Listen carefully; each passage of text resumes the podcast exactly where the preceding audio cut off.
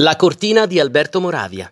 Nel 1924 un diciassettenne tormentato entrava nel sanatorio Codivilla Putti di Cortina.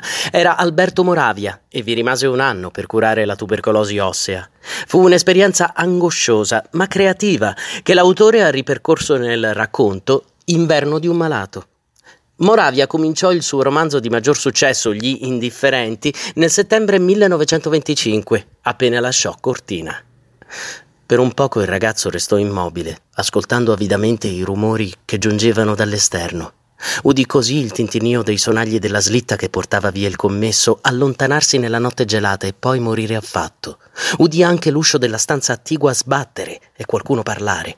A questo punto un brivido di freddo, probabilmente originato dalla febbre, percosse il suo corpo. Macchinalmente egli si rannicchiò come poteva e tirò fin sopra le orecchie le coltri in disordine. Alberto Moravia, Inverno di un malato.